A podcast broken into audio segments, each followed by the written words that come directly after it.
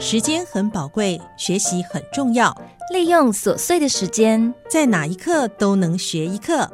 劳动部劳动力发展署云嘉南分署劳动力发展学院制作，欢迎收听学一课。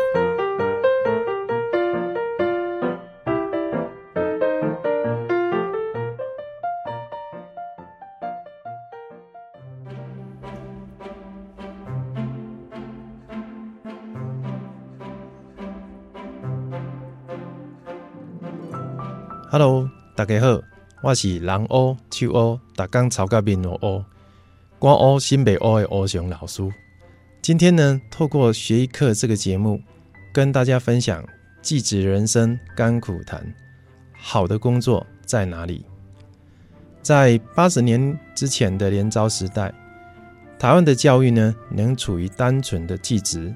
与非技职的分野，半数的家庭正由传统务农、家庭代工、客厅及工厂。当时只要有人有点知觉，能够呼吸的，能够动的，哪怕是童工，都能够赚得到钱。然而走过10大建设后的民生形态，渐渐迈向以一技之长胜过万贯家财的工商业家庭。那时候的经济发展真的是台湾钱淹脚目，更是亚洲之最。一直到90年 Y2K 之后，随着 3C 资讯快速膨胀，传统技制产业大量的外移，随之崛起的科技代工产业像是开了外挂似的，一个个科学园区比春天的笋子冒得还慢些些而已。随之而来的是证照满天飞，大学生呢不再是家中光耀门楣的代名词，更多元的新时代，理想与兴趣性向的教育发展似乎不再被视为第一优先，新时代的失业率更是越来越高。于是乎，每个人都在问，好的工作究竟在哪里？今天呢，我们将借由故事主人翁的兴趣性向发展，加上自身努力作为借鉴，来探讨今天的主题。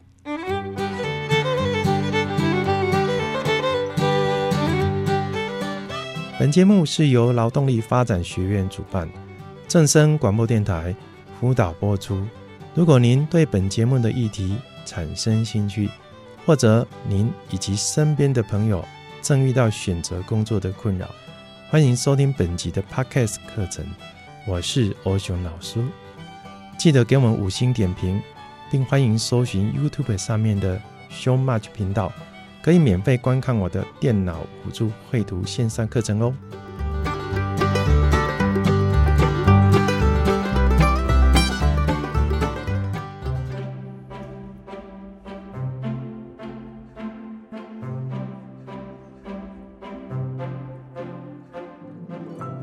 话说，我有个跟我一起在农村乡下长大的朋友，国中毕业前，当时大多数的人们想着女生读护理，读商科，念会计。那时候我们男生喜欢搞公益，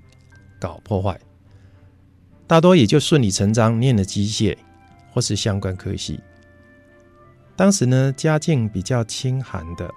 职校毕业生都会急着想赚钱，不急着升学，或者并没有继续升学。我们今天的主人翁不用塞就是一个活生生的例子。话说不用塞高工一毕业时就取得了2张以及技术士。当时的时空背景，这样的例子并不特别少见。不用塞为了家计，透过亲友得知考进一家知名的机械公司，从黑手学徒做到服役，因着专长也从着重机械的市级兵工厂顺利的退伍。当时的他从未停止进修，半工半读当时的2专夜间部。白天呢，为了学自动化技术，完全不计薪资待遇，在台中大理一家很严格的机械工厂待到专科毕业。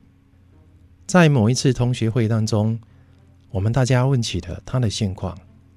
从他的眼神透露出的光芒，袒露出当时独立组装维修工作所需的自动化设备，也即将升为现场的客级主管，但他想的却是在办公室里面做设计，那个穿着白衬衫的机械工程师的位置，所以他放弃了。同学说：“你疯了！你不是喜欢打篮球、念大学吗？你的理想呢？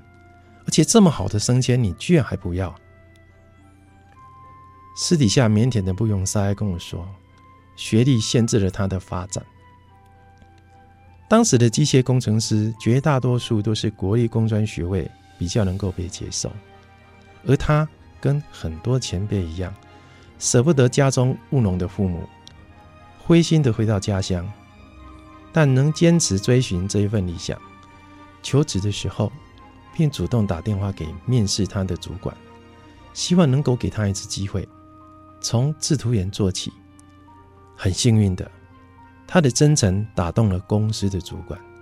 于是处于 DOS 转换 3.1 Windows 的时代，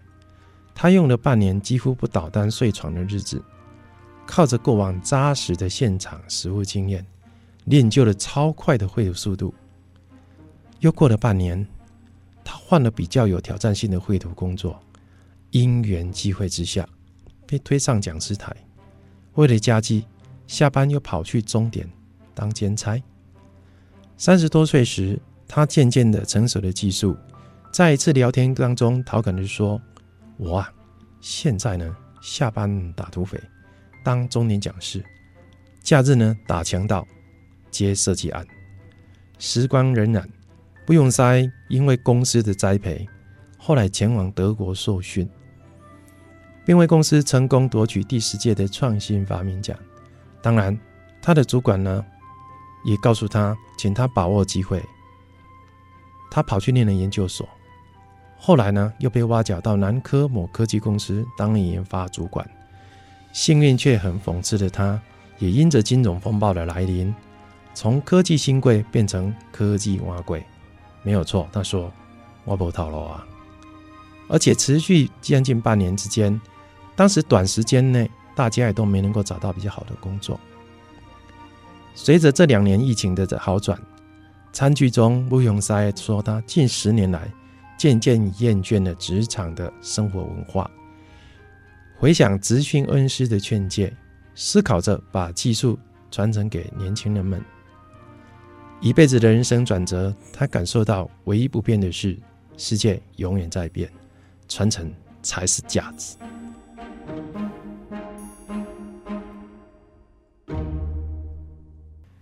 台湾过去60年代的传统加工代工业，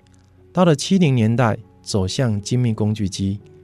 进而取代的是80年左右的自动化发展，并透过逐渐成型的机电整合着重的工业形态。而今随着工业 4.0 的来临，科技工业的发展，社会的多元化发展之下，不仅仅是家庭教育环境的层面，人与事都呈现追赶不及，越发难以选择。我跟布永塞从事技术工作，从80年代至今30年来，看着技术产业外移，台湾的自动化发展与科技园区的兴起，26年的讲师岁月当中，每每觉得我才是那个被教导的人，而伙伴们才是我的老师。布永塞也谈到，最近这几年职训的教学过程当中，最令人深刻的，常常被问及的话题是：好的工作到底在哪里？我笑着说：“啊，不就钱多事少离家近，领钱领到手抽筋。”布永塞他很有趣的说：“啊，其实就是人前握手，背后下黑手，表面笑嘻嘻，心里耍心机。”我俩就这样子讨论了一下。渐渐的呢，我们发现周遭越来越多的优秀伙伴们，待业、转职，或刚要投入职场的，或职场待不下的，入错行的，这些问题越来越被提及。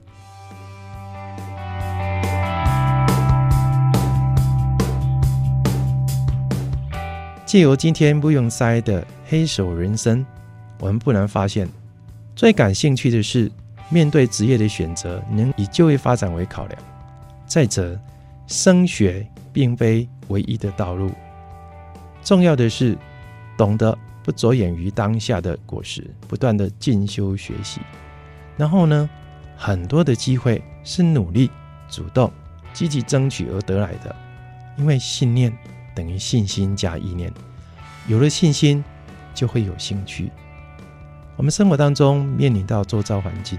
世界唯一不变的就是永远都在变，我们岂能够有蜷缩安逸的心态寻找我们的工作？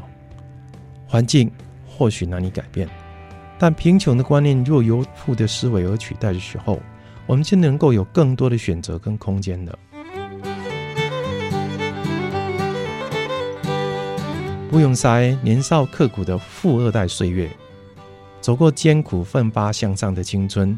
一路走来始终失败的他，笑着满头白发，是咱们哥俩唯一的胜利印记。我们两个泡着茶，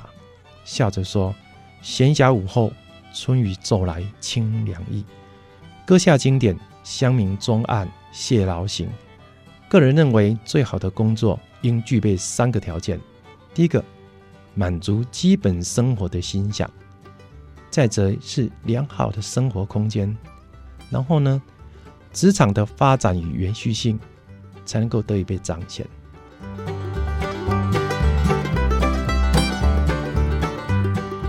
首先我们来看到满足着生活的基本的心想，当我们在重新出发或是做选择的时候，我们应当问自己的兴趣、性向、就业职场形态，务实的规划属于我们自己的生活条件，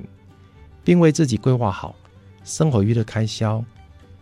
储蓄理财的开销、进修学习的开销，精简我们的生活，为再成长的岁月降低薪资所带来的压力，换取更大的发展空间。赚得多不如存得多。第二个，良好的职场生活空间。我想人的一生几乎半辈子都在工作，而每天工作当中至少有8加1个小时处在工作场所当中，上下班免不了30分钟再30分钟的通勤。这10个小时如果长期处于压力、谩骂或者经常被侵占休假的加班种种的负面职场氛围当中度过，身心的煎熬所付的成本都不是金钱所能够弥补的。因此我们应当努力建立起自身的基础职能，才有选择良好职场生活的空间机会，保留3分余力面对生活，进修学习，持续成长，用专业赢得属于我们的尊严。第三个，职场的发展与延续性。现代的竞争氛围下，我们经常性的会用薪资、福利、外在成就做出比较，哪怕是我们的父母也会鼓励我们，为了取得一份良好的工作条件，或升迁或转换职位，面试新工作，迎合公司一切的要求，忘却了人生在自己的一切需求上，我们的想要是什么，需要是什么。接受公司的栽培，成为专属的职能工具人。一旦想要改变自己去配合这个职位，人生即便是开了倒车，走错了路，勉强投入不属于自己的职能核心的战场，白白浪费人生岁月，也无法获得职能上的锻炼。即使咬着牙成为公司的一员，您的专业与职能离开公司之后，在毫无就业市场与延续性之下，伴随着职场重建，过去经营的将无所适从。因此我们应当依照自己的兴趣、性向选择职业，耐心努力，逐步建立符合就业市场面向的专业职能，并在被需求、被尊重的职位上前进，如同每天 1.01 的累计成长，365天变到了 37.8 倍。相反的， 0.01 的负成长，365天之后只剩下 0.03。因此职场的发展与延续性才是职能不败、不失衡、不重来的重要考量。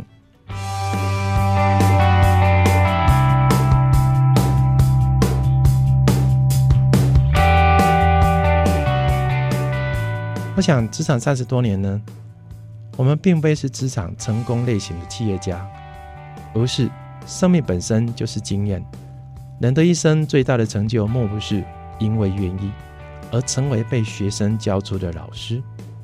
因为愿意而成为被儿子教出的父亲。因为你成功，就代表我成功。成功不必尽其在我。我是欧雄老师，很高兴能够认识你，我们后会有期。谢谢大家。